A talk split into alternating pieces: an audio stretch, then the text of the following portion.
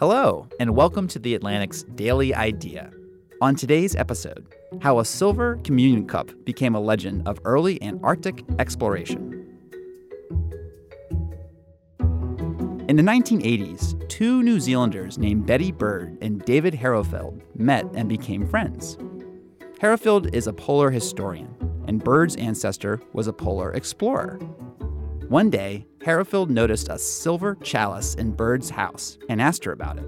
She told him her ancestor and his companions had brought the chalice along on their journeys as a symbol of their trust in the divine. Two years later, Bird gave the chalice to the U.S. Antarctic Program as a relic of Antarctic exploration.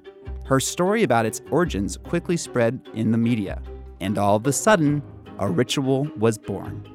Every October, people took the chalice from Christchurch, New Zealand, to the small church in the Antarctic in anticipation of summer in the southern hemisphere.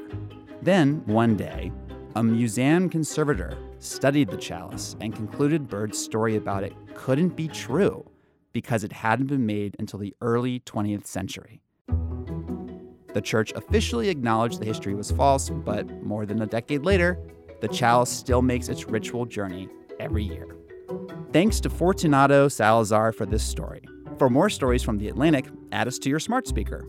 To learn more about The Atlantic's Daily Idea, visit theatlantic.com slash daily idea.